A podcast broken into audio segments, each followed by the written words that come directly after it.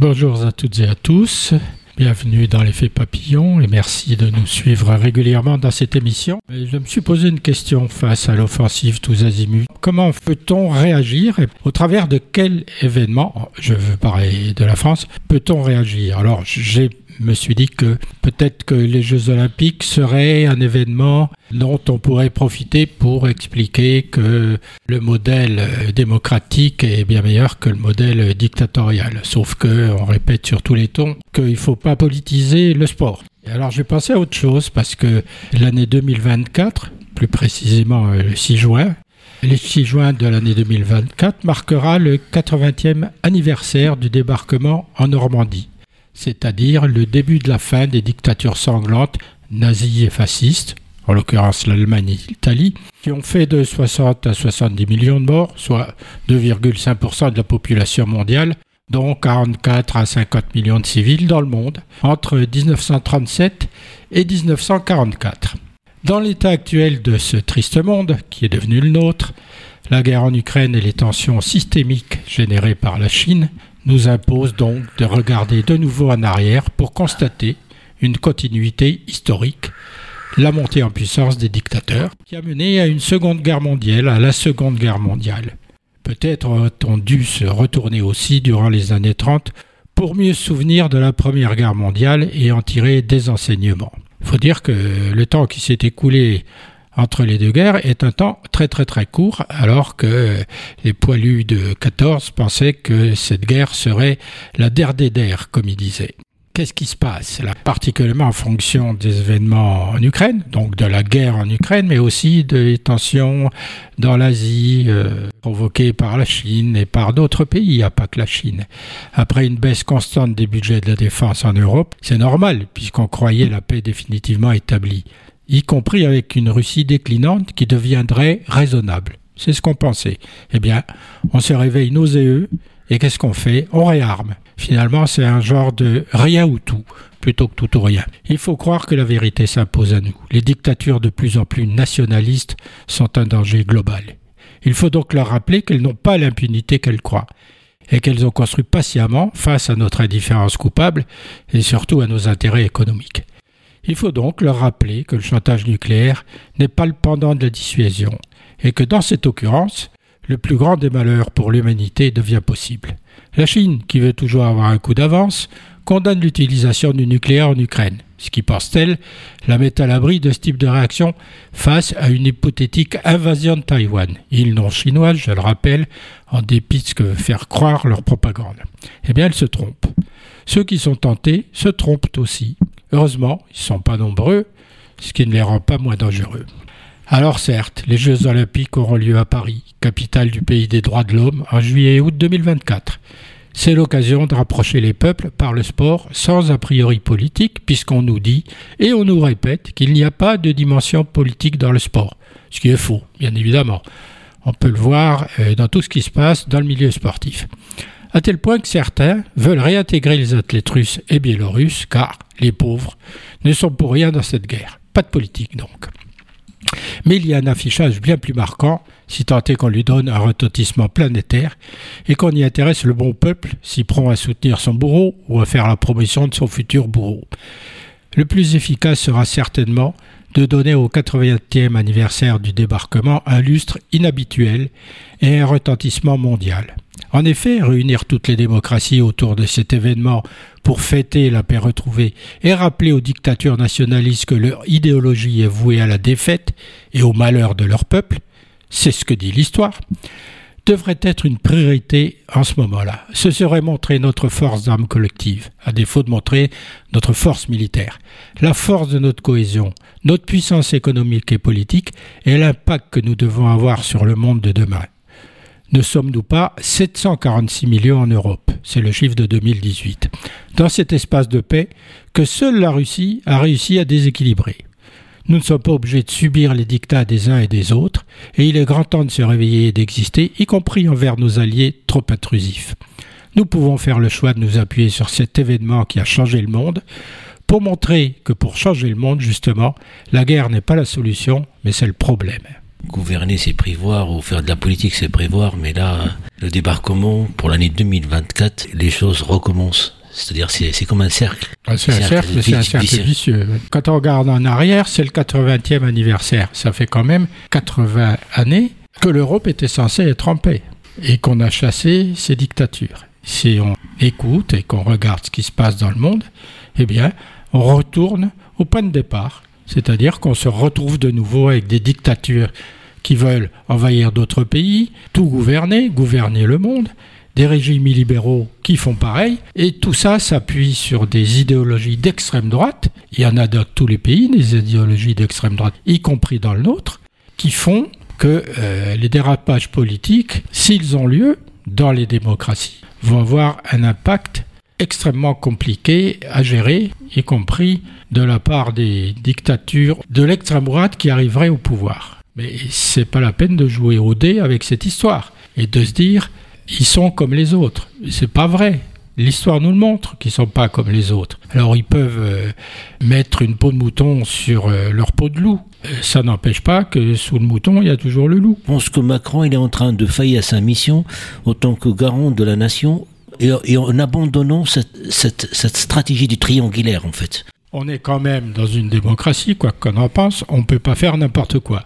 Si on voulait changer la Constitution, les institutions, il fallait le faire avant. Mais est-ce qu'on n'a pas voulu ou est-ce qu'on n'a pas pu? Eh ben, La réponse est simple, on n'a pas voulu. Parce que depuis le début, on, tous, on a voulu utiliser l'extrême droite comme un repoussoir pour gagner les élections. Ça a marché pendant un certain temps, mais au bout d'un certain moment, et en effet gouverner c'est prévoir, au bout d'un certain moment, on est sûr que ce repoussoir va s'évanouir dans la nature va devenir fréquentable. Et c'est ce qui est arrive, c'est ce qui arrive à l'extrême droite aujourd'hui. Elle est fréquentable. D'une certaine façon, elle ne fait plus peur à personne. Elle fait plus peur aux électeurs surtout. Mais elle fait plus peur non plus à la droite, puisque la droite, elle est toute prête à s'allier avec l'extrême droite. Je te parlais tout à l'heure. Pas, toute la droite. Oui, enfin, si, toute la droite finalement. Je te parlais tout à l'heure des élections en Finlande. La première ministre, qui était social-démocrate, a démissionné. Il y a eu de nouvelles élections. Euh, le nouveau Premier ministre est un Premier ministre de droite. Il aurait pu s'allier avec les sociaux-démocrates de l'ancienne Première ministre. Pas du tout. Il a choisi de s'allier avec l'extrême droite. Et dans ces pays de l'Est, là-haut, il y a de plus en plus... qui, qui étaient traditionnellement plus ou moins sociodémocrate, avec euh, une vision très humaniste des choses, très sociale, voire socialiste, eh bien on voit maintenant que tous ces régimes se dirigent à petits pas, sans bruit, vers des régimes, vers des gouvernements euh, tenus par l'extrême droite.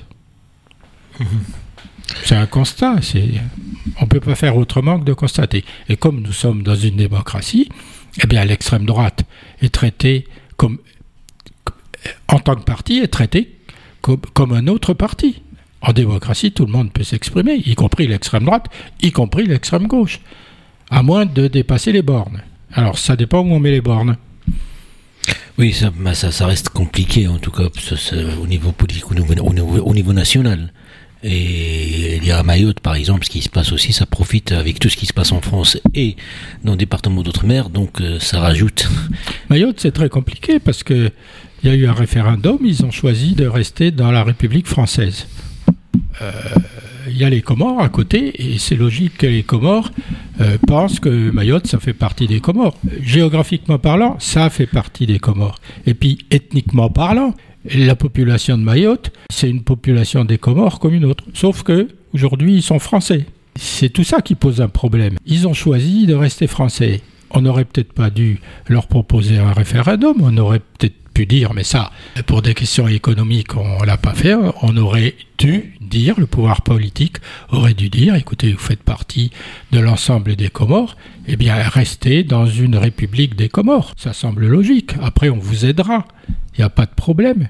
Et maintenant, on a encore un territoire particulier avec un statut français, bien évidemment, Et on voit bien que le président des Comores dit euh, Mayotte, c'est les Comores, c'est pas la France. en tout cas, dans le gouvernement comorien, par exemple, les mêmes, il y a plus que la moitié, ils ont la nationalité française. Ah oui, ils ont la nationalité française, bien évidemment, puisqu'ils ont choisi d'être français. C'est un, foutage de gueule, en fait, par rapport à ça. C'est une énorme immigration et qu'on dit euh, à terme de 5 ans, il y aura 90% de la population qui viendra des Comores et, pas, et qui ne sera pas française, donc. Ils naissent à la maternité et après ils retournent chez eux autant que... Visiblement, ils naissent euh, à Mayotte et ils ne retournent pas chez eux. Parce que s'ils retournaient dans les Comores, ce qu'ils ne feront pas, parce que c'est des pays pauvres, bien évidemment, le gouvernement comorien n'a pas instauré la sécurité sociale, le chômage, etc., etc tout ce qui existe, bien évidemment. Mais encore une fois, la question se pose lorsqu'on fait un partenariat, une convention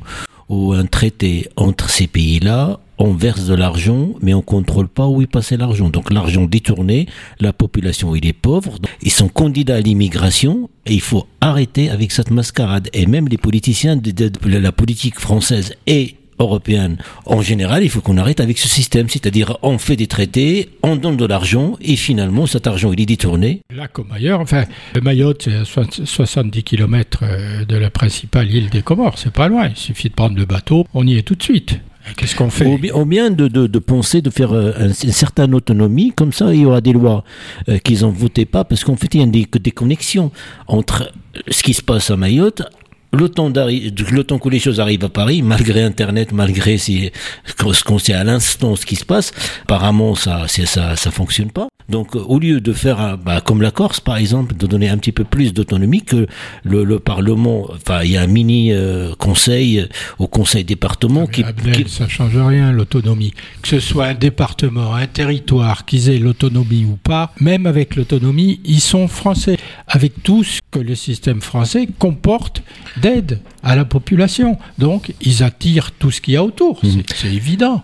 Et les gens s'entassent dans des bidonvilles. Évidemment, la délinquance progresse. Ça crée des tensions entre les autochtones et puis les immigrés, mais à Mayotte comme ailleurs. Hein. Comme on a parlé la semaine dernière du Soudan et des innombrables coups d'État qui ont eu lieu en Afrique, que ce soit des coups d'État d'ailleurs civils ou militaires, ben moi je me suis focalisé sur euh, le Cameroun pour justement le, remettre dans, dans cet espace de tendance au coup d'État, au népotisme, à la corruption. Donc on va parler du Cameroun. Ça va faire plaisir à mes amis camerounais. Mais c'est un sujet aussi que tu connais bien. Oui, c'est un pays que je connais bien. Et l'Allemagne et, le Cameroun? C'était, il y avait une partie qui était allemande. Leurs forces militaires, les Français ont envoyé des avions, des bateaux, tout le monde est rentré parce que la situation est tendue, dangereuse.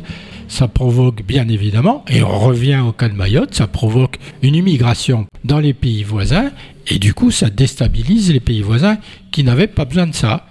La bataille entre ces deux généraux qui se battent pour le pouvoir et puis pour l'or accessoirement, derrière eux il y a Wagner, l'Égypte et d'autres pays. Ils se battent entre eux, la population s'en va pour pas perdre la vie, elle va déstabiliser les pays voisins, puis après pour les faire rentrer dans leur propre pays, c'est extrêmement compliqué quand même. Donc c'est une situation extrêmement dangereuse et qui perdure. Outre pour arriver au pouvoir, les coups d'État militaires ou non, il y a toujours d'autres solutions. Ces candidats, ils se présentent toujours comme les seuls démocrates qui se présente dans une élection, bien évidemment, contre l'autre qui lui, lui aussi est un grand démocrate, c'est bien connu. Et puis ils disent toujours qu'ils ne feront qu'un seul mandat lors du scrutin présidentiel pour conserver le pouvoir. Et qu'est-ce qu'ils font? Ils changent la constitution qui leur permet de se représenter. Ça, c'est déjà un moyen. L'autre moyen, c'est de faire appel à la famille pour la succession elle-même, ce qui s'appelle du népotisme. Alors, le président Intel eh bien, propose au peuple au bon peuple son fils, sa fille, pour qu'il soit le prochain ou la prochaine présidente. Il y a aussi le système de mettre en place un parti unique. Comme ça, au moins, ça c'est de la dictature. Hein. Le parti communiste, c'est un parti unique. En Chine, en Russie, il n'y a plus de parti communiste. Il y, a, le parti Poutine, il y a un parti mafieux de Poutine. Puis l'autre moyen, évidemment, quand il y a le parti unique, d'habitude, on élimine l'opposition. C'est plus simple. Et puis encore, il y a l'autre moyen, alors ça, qui est extrêmement développé, c'est pratiquer la corruption à très grande échelle. C'est-à-dire que la, corruption s'applique à toute l'échelle, à tous les niveaux de la société, du haut en bas de la société. Finalement, tout le monde est complice de la corruption, en profite ou est corrupteur. Puisque quand il y a de la corruption, il y a des corrupteurs et des corrompus quand même. Et puis les corrompus ne peuvent, pas se réfugier derrière euh, leurs petits doigts en disant moi j'y suis pour rien. Alors si on applique ce constat au Cameroun, on va faire un peu d'histoire. Depuis son indépendance, le Cameroun n'a connu que deux présidents. Avant son indépendance, comme tu l'as dit, il y a une partie du Cameroun qui était sous influence, je vais le dire comme ça, allemande. C'est une toute petite partie, puis ça a cessé après la guerre, bien évidemment.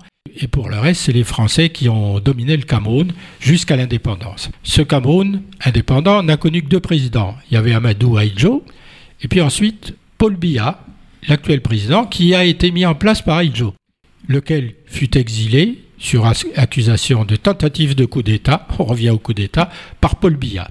Et puis, Aïdjo est mort il y a un certain temps, et Biya a même refusé qu'il soit enterré dans son propre pays, malgré la demande de sa femme, de la femme d'Aïdjo.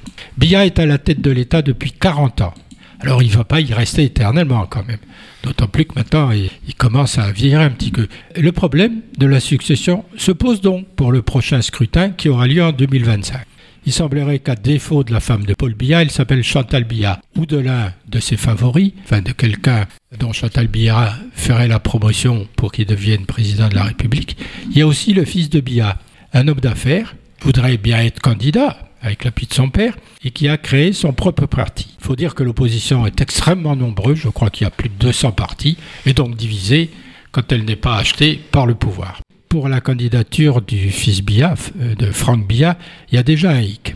Le président tchadien, qui s'appelle Mahamad Déby, accuse les Camerounais, enfin des Camerounais, d'avoir monté une mystérieuse société pour piller le, le pétrole tchadien et même un communiqué de la présidence de la République du Tchad que j'ai lu, informe du différend entre les deux pays.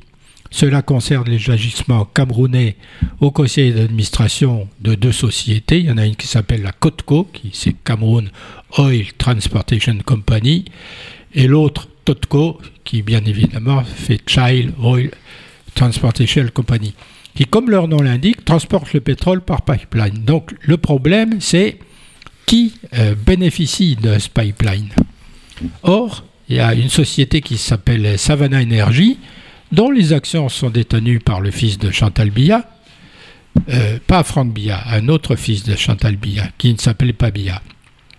Et cette société veut céder, par une de ses filiales, 10% du capital de Cotco, en contradiction avec les accords signés avec la Société nationale des hydrocarbures du Cameroun.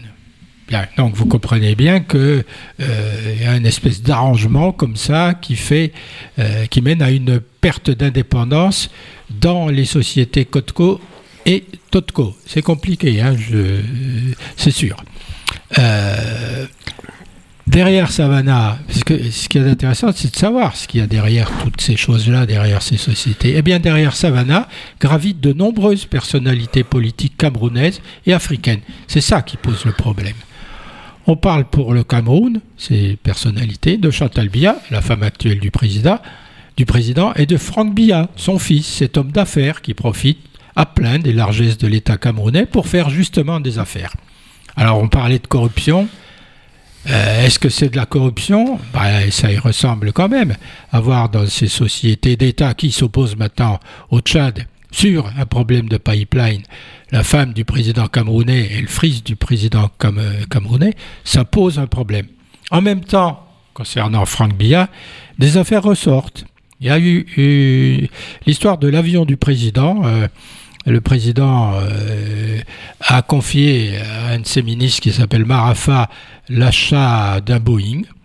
Euh, et ce Boeing a eu quelques problèmes techniques, c'est le moins qu'on puisse dire. Donc là aussi, ça a posé des problèmes.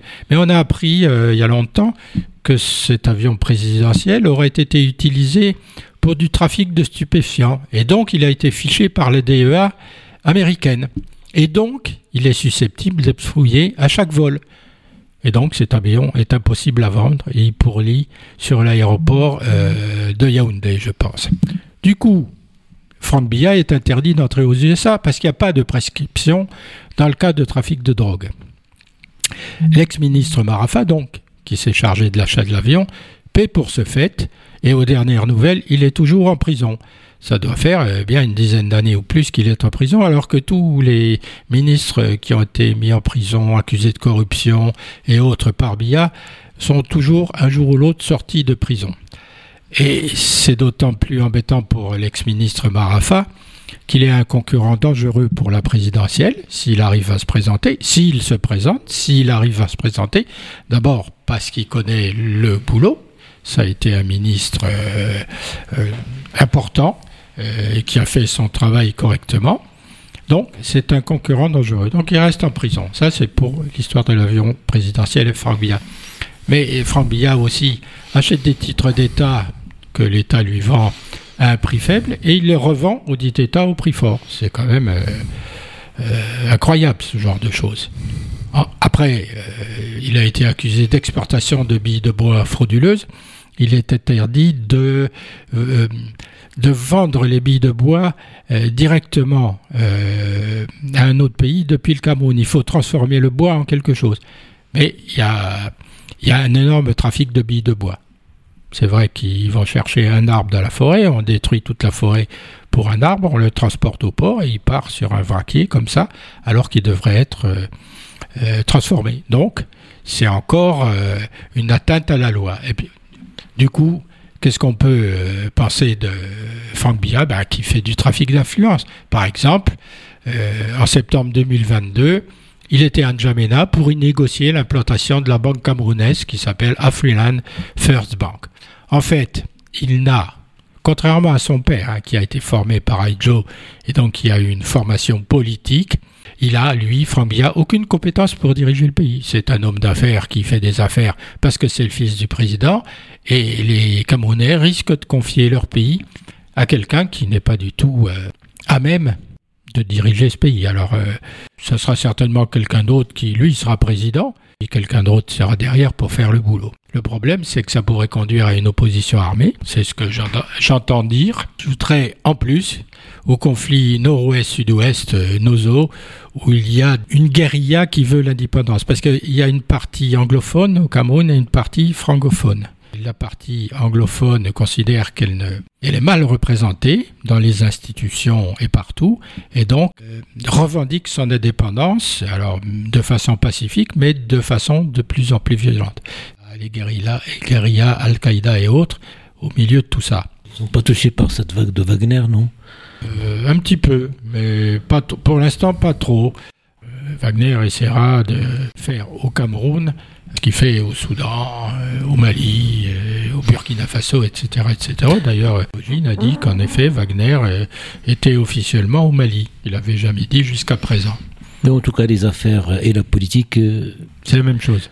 Non, c'est pas la même chose. Ils ne font pas de bon ménage. Enfin... Ça fait pas bon ménage parce que c'est toujours un conflit d'intérêts. On ne peut pas avoir le pouvoir et puis faire des affaires, bah, parce que ça se télescope à, un certain, à un certain moment, et c'est formellement... Un conflit d'intérêts, le monopole, enfin, il y a beaucoup de facteurs.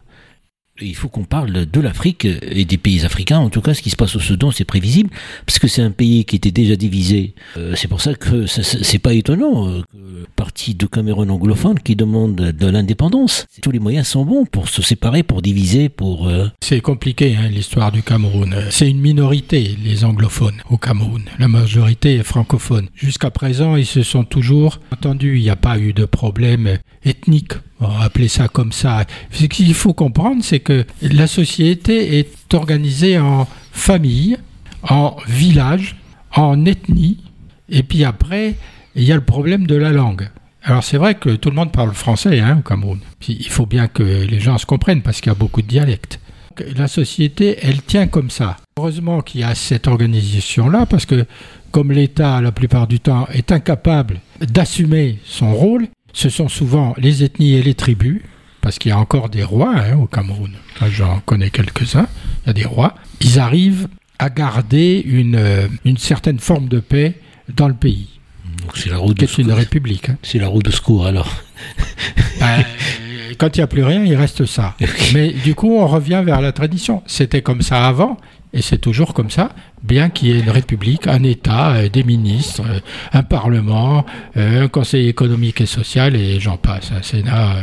On va parler des BRICS parce que justement les pays sous-développés et en voie de développement veulent adhérer à, à cette organisation de BRICS. Parce que aux puissances traditionnelles économiques, diplomatiques et militaires, les USA, l'Europe, la Russie, euh, qu'il est encore plus ou moins, la Chine va s'imposer comme le leader du nouveau monde et surtout imposer son modèle coercitif. Elle s'appuie euh, sur elle-même déjà, parce que c'est un énorme pays en termes de population et économiquement, il pèse beaucoup, et puis militairement aussi. Mais elle a trouvé une autre voie la création des BRICS et la Chine imposer son modèle s'appuie sur les BRICS qu'on va finir par confondre avec la notion de Sud global. Le, Sud global, c'est tous ces anciens pays non alignés en Amérique latine, en Asie, en Afrique donc, et en Océanie. Ce Sud global qui émerge de nouveau maintenant et qui s'appelle Sud global, lui aussi veut influencer le monde par son regroupement. En l'occurrence, 19 États frappent à la porte des BRICS pour profiter de cette organisation économique, et aussi bancaire. Par exemple, l'Argentine va désormais régler ses importations chinoises en yuan plutôt qu'en dollars, et le Brésil a déjà pris une décision similaire. Donc, ils essaient de créer une monnaie des BRICS qui corresponde à l'euro et au dollar. En fait, une monnaie de réserve. Mais pour faire une monnaie de réserve qui a la puissance du dollar, il faut s'appuyer sur une puissance économique. Et l'avantage du dollar, c'est que le dollar, c'est les États-Unis, et que le dollar, ce n'est qu'un seul pays. Si les BRICS créent une monnaie commune, il y aura quand même euh, une vingtaine ou une trentaine de pays Comme. Et il n'y en a pas un qui a le même intérêt que l'autre, euh, pas la même puissance financière, pas la même puissance économique. Comme l'euro. Comme l'euro. Mais nous, on, a, on, est, arrivé à trouver une, une cote mal taillée. Euh, l'euro, il, a une valeur parce qu'il est appuyé sur la puissance économique de l'Europe et pas d'un seul pays. Et puis, plus l'Europe est unie, plus euh, l'euro est fort. Si l'Europe était désunie, évidemment, ça affaiblirait l'euro. Alors, ce Sud global, il concerne euh, des pays victimes de la mondialisation, en voie de développement ou sous-développés, qui refusent de s'aligner sur l'une ou l'autre des puissants du Nord, c'est-à-dire l'Occident. Évidemment, la Russie pousse dans ce sens pour tenter de fragmenter l'opposition à la guerre en Ukraine. Donc il y a un enjeu dans les BRICS. Par exemple, lors du dernier vote de l'ONU sur l'Ukraine réclamant le retrait immédiat de la Russie, sept pays ont voté contre, 32 se sont abstenus, dont la Chine et l'Inde ces pays refusent tout alignement pour émerger dans ce nouveau monde multipolaire, sauf que intégrer les BRICS, qui sont dominés par la Chine, c'est déjà un acte politique qui, d'une certaine façon, rend dépendant de la Chine. Ils acceptent tous ces positionnements politiques et ces ambitions territoriales par la force. De plus, entrer dans cette bergerie peuplée de loups ne sera pas une mince affaire, car les loups se battent toujours entre eux, et les moutons finissent par se battre aussi entre eux. Tout ce qu'on peut dire à l'heure actuelle, c'est que la puissance de ces BRICS évolue. Alors il y a la Chine, mais aussi l'Inde là-dedans et le Pakistan. Par exemple, la nouvelle banque de développement créée par les BRICS, maintenant là, a placé des obligations vertes sur les marchés de capitaux internationaux pour un montant de 1,25 milliard de dollars. C'est quand même un placement en dollars. Une institution euh, qui veut justement se battre contre le dollar et faire sa propre monnaie. On va commencer par les bonnes nouvelles. Ça dépend pour qui? Ça dépend pour qui, bien sûr. Alors, on prend d'abord la Turquie. Les élections approchent et Erdogan semble en difficulté. Les, les, projections sur le résultat des votes, alors euh, on y croit ou on n'y croit pas, sont très resserrées. Et d'autant plus que depuis quelques jours, Erdogan a été obligé d'interrompre ses meetings parce qu'il est plus ou moins malade. Un virus intestinal. Une grippe intestinale. Tant mieux si ce n'est que ça pour lui. Je ne parle pas de son peuple. Alors, son challenger euh, Erdogan, c'est Kema Kilis Daroglu, qui est chef de file du Parti républicain du peuple et qui s'est adressé aux, aux, électeurs. Je dis ça parce que c'est un fait marquant, en déclarant qu'il faisait partie de la minorité alévi qui, qui professe un islam plus égalitaire, brisant ainsi un tabou majeur. 100 millions de vues sur les plateformes il y a eu pour sa déclaration. Il a pris le risque de se déclarer religieusement parlant. alors qu'on sait bien que Erdogan euh, prône un islam pur, dur, etc., etc., proche peut-être des frères musulmans. Peut-être que c'est la fin d'une dictature qui ne dit pas son nom, puisque Erdogan dit que la Turquie n'est pas une dictature.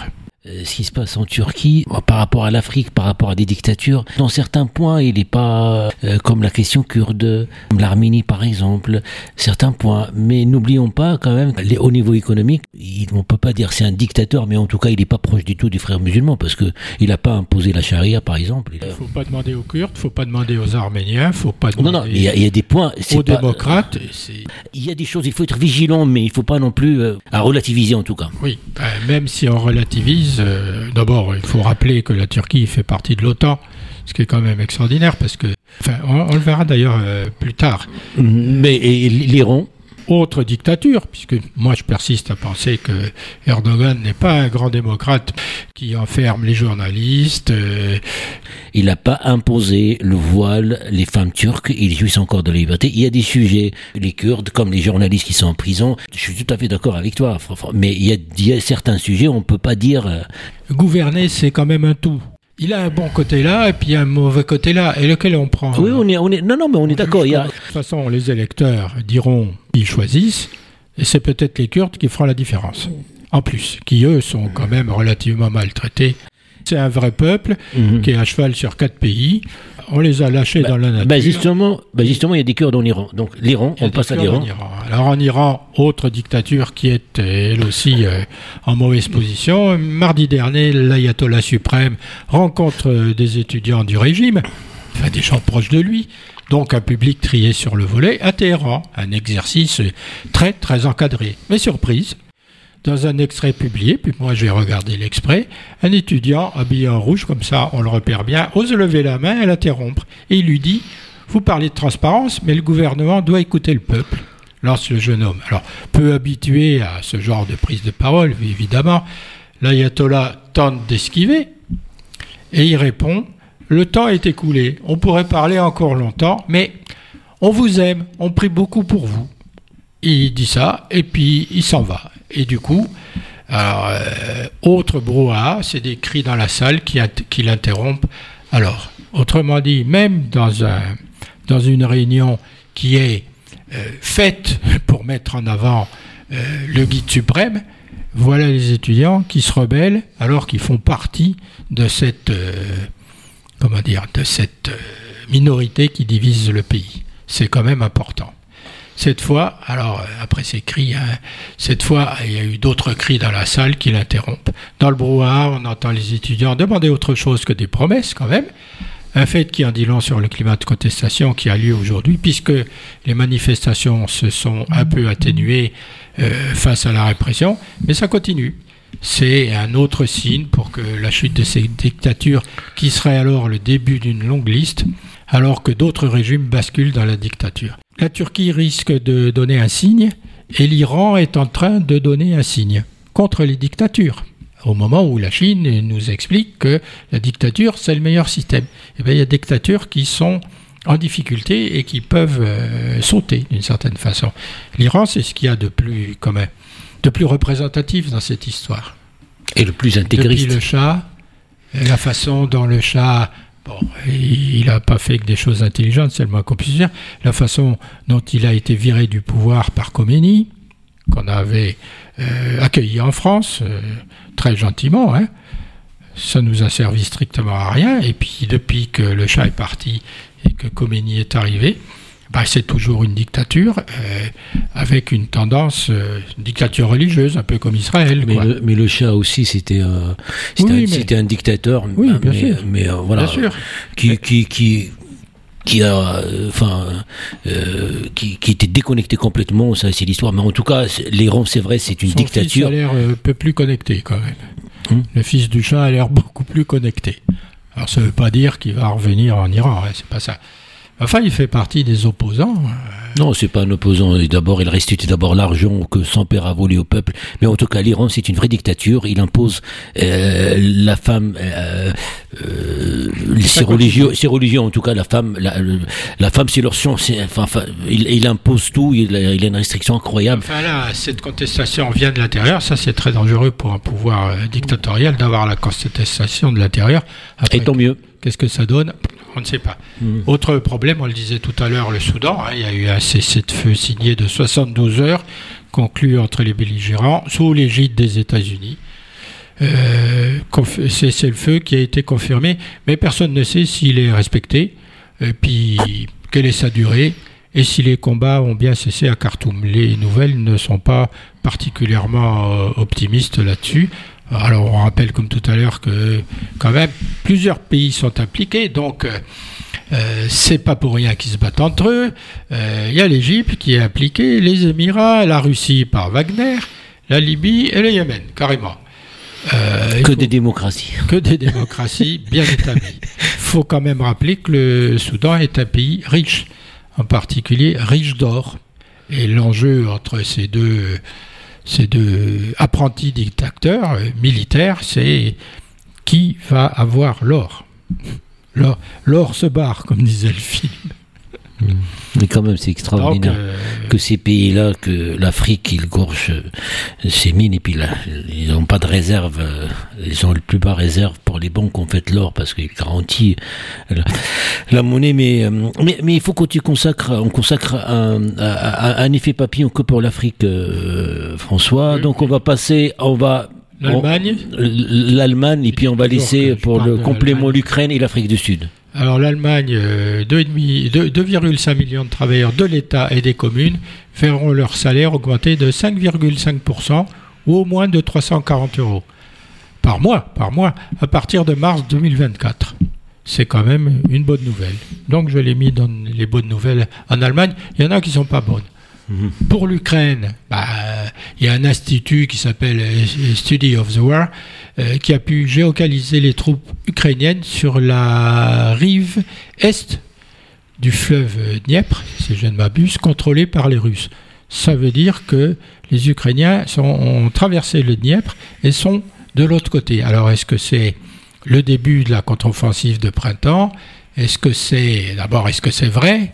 Euh, Est-ce que c'est le début de la contre-offensive ou c'est simplement euh, le fait que, les Russes euh, sont un peu poussés dans leur dernier tranchement, ben, l'avenir là aussi nous le dira. C'est un signe, c'est un, petit signe. Oui, donc, et puis euh, n'oublions pas que, hommage à par une pensée particulière à la population qui a reçu euh, hier soir ah dans, la soirée. Des cadeaux de la part de la Russie, comme d'habitude. Et puis je pense que c'est un bombardement de, de quelqu'un qui, qui sa défaite approche, je pense. Parce qu'il a, ah, visé quand même la population. C'est ce que nous on dit. Ce qui joue, c'est le temps, parce qu'ils sont plus nombreux.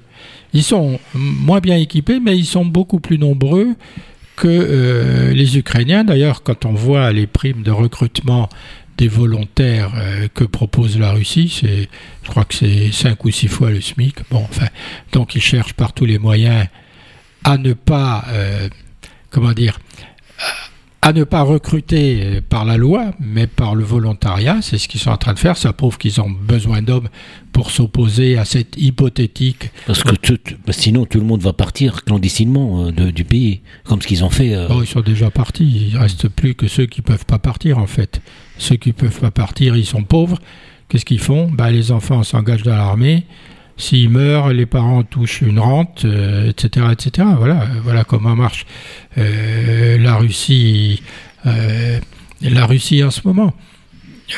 Est-ce qu'ils vont pouvoir ben, on. En fait, on ne sait pas ce qui se passe.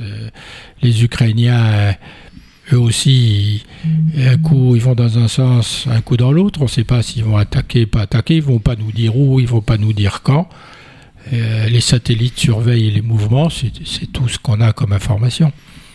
Et, je le répète, la Russie table sur une guerre longue d'usure, comme ils ont fait pendant la Deuxième Guerre mondiale, sans compter les pertes. Voilà sur quoi ils tablent en se disant, nous on peut tenir dans le temps parce qu'on est nombreux, et les Ukrainiens et puis les Européens, eux, ne tiendront pas le coup parce que ça demande trop de sacrifices. Voilà ce qu'ils jouent. Euh, Poutine, c'est tout. Il joue pas la victoire. Hmm. Et puisqu'on sait bien que. En tout cas, les dernières nouvelles, c'est la Chine qui a comme médiateur par rapport à. Oui, oui Russie, dictature qui est, qui est médiateur pour une autre dictature et qui s'occupe pas de l'Ukraine mais de la, de la Russie, c'est quand même intéressant. C'est des faux semblants. Donc l'Afrique du Sud. L'Afrique du Sud, ben, le président sud-africain qui, qui s'appelle Ramaphosa avait déclaré mardi le retrait de son pays de la CPI, de la. Eh, d'un coup, j'ai un trou. Euh, pénal international. Bon. Euh, la Cour pénale internationale, j'ai retrouvé.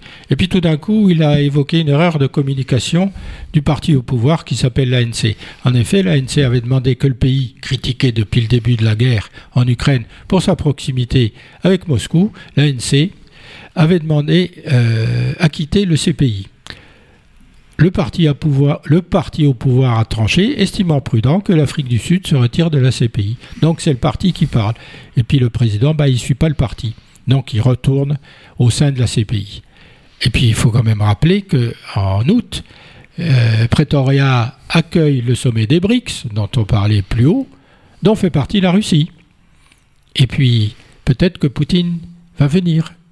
Mais Poutine, il est sous le coup d'un mandat d'arrêt de la Cour pénale internationale. Et si l'Afrique du Sud fait toujours partie de la CPI, elle devra arrêter Poutine. Ça pose quand même un problème au président euh, Et l'immunité diplomatique euh, ah, euh, Ça marche pas avec la, CPI, ça. D'accord. Non, ça marche pas.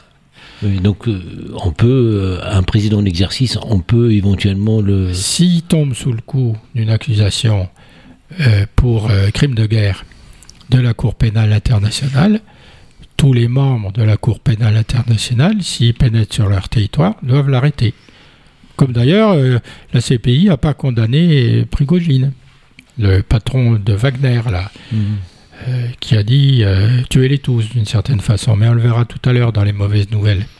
D'accord, ça, le mauvais nouvelles, on laisse pour le compliment, mais en tout cas, il y a le moment où, l'instant où, la minute un peu de culture ne fait pas de mal. Tu veux pas de mauvaises nouvelles alors? Euh, on, va l'aborder dans le compliment, comme ça, parce qu'il y en a plusieurs. tu, nous as, fait un paquet, donc on va les garder pour le compliment pour le week-end. Ne fait pas de mal. Je, vous avais fait un, petit speech sur qui a inventé les notes de musique, mais c'est un peu long, ça aussi.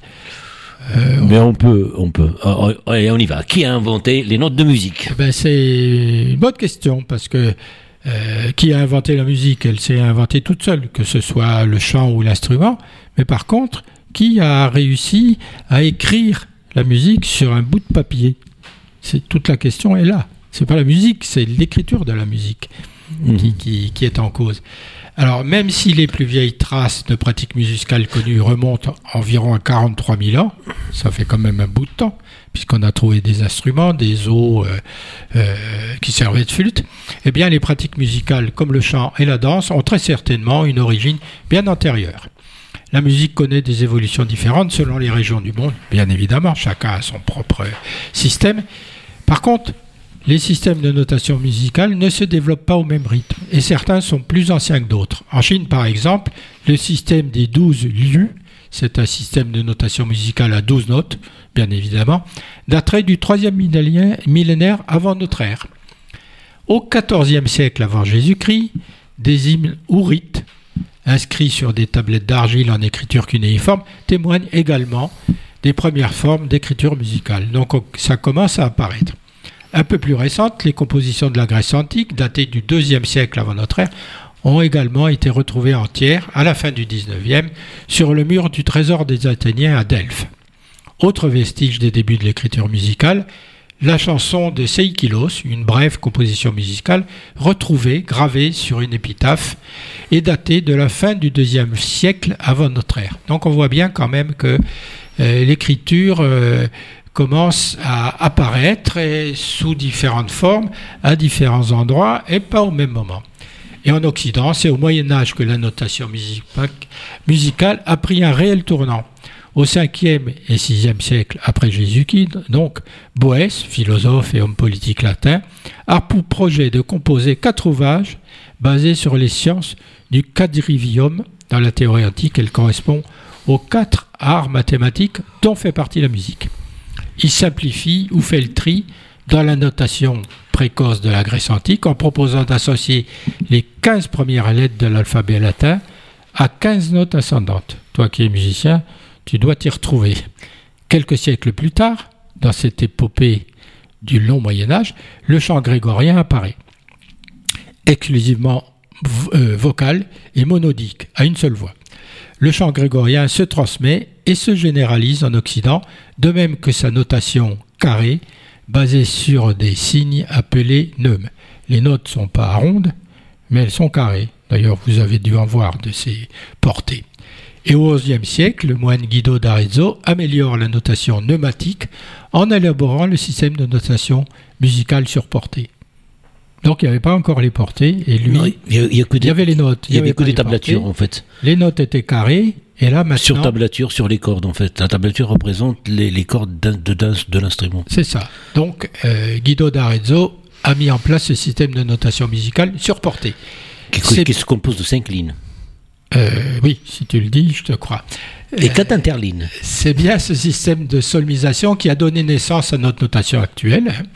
À la fin du XVIe, la note Si, qui n'était pas dans le système de solomisation proposé par D'Arezzo, apparaît. L'ajout de cette note qui reprend le dernier vers de l'hymne à Saint Jean-Baptiste est attribué à divers musiciens. Plus tard, à partir du XVIIe, Ut change de nom pour devenir Do pour des raisons pratiques de prononciation essentiellement, même si ut ne disparaît pas complètement du vocabulaire musical, puisqu'on l'utilise quand on parle de la clé d'ut, par exemple. Enfin, le nombre de lignes dont tu parlais sur la portée, enfin, le nombre de lignes sur la portée qui a plusieurs fois varié jusqu'à la Renaissance reste définitivement à 5 pratiquants et entre musiciens, il se trouve un code pour échanger. Donc on peut dire c'est à partir de là, il y a sur avec une formation et à partir de là, il faut trouver un système qui est généralisé, c'est comme une langue en fait. Oui. Enfin, merci pour cette, euh, histoire sur les notes de musique en tout cas. Non, mais ça prouve bien qu'on a quand même mis du temps et qu'il a fallu. Il faut toujours du temps. Qu'il a fallu euh, des gens qui s'y collent pour. Et la patience. pour arriver à, à transcrire les sons en notes, euh, inventer la note, euh, inventer la portée, et, puis arriver au système moderne, qui est un système universel, puisque tout le monde, tout le monde se comprend en musique. Il y a pas, tout le monde parle la même langue. On, on, envie de communiquer, c'est de communiquer, c'est faciliter la communication entre les musiciens. Voilà. Bah, Cyrano de Bergerac, parce que moi, c'est une pièce que j'adore. C'est une pièce en cinq actes, en alexandrin, euh, qu'il faut lire. Mais il faut, c'est Edmond Rostand hein, qui a écrit Cyrano de Bergerac.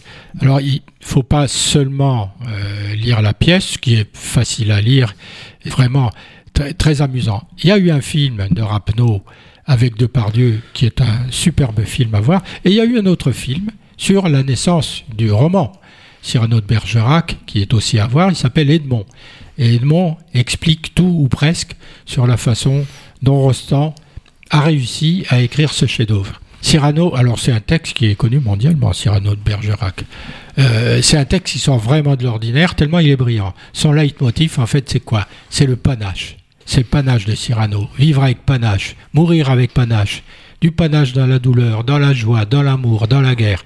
Si Poutine avait du panache, il se battrait avec ses troupes à Bakhmut. Si Jinping en avait, il ne paraîtrait plus dans sa voiture bardée de micros sur la place Tiananmen devant une armée de robots. Son arrogance n'est pas du panache.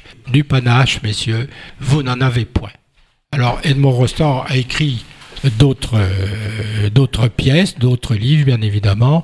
Euh, il y a L'Aiglon, Clair et quelques autres euh, bouquins, mais son succès mondial, c'est Cyrano de Bergerac. Dernière chose, toujours pour rester dans le son, les dispositifs sonores. Alors la préfecture du Loir-et-Cher interdit, les dispositifs sonores amplificateurs de son. Il faut comprendre les casseroles qui deviennent de fait un nouvel instrument de musique à la mode. Où va se loger la bêtise de cette bande de son? Bonne clôture pour cette partie l'effet papillon. il y a des mauvaises nouvelles venant de la Turquie, de la Russie bien évidemment par Wagner, du Pakistan pour les femmes puis d'Inde avec euh, leur modèle agricole et puis la, la, mainmise de Modi sur la plus grande démocratie du monde. C'est un futur problème, l'Inde, je pense. En plus, l'Allemagne, parce que moi j'aime bien parler de l'Allemagne. J'en ai parlé en bien. Là, quand même, ils nous ont encore joué un petit tour à nous autres.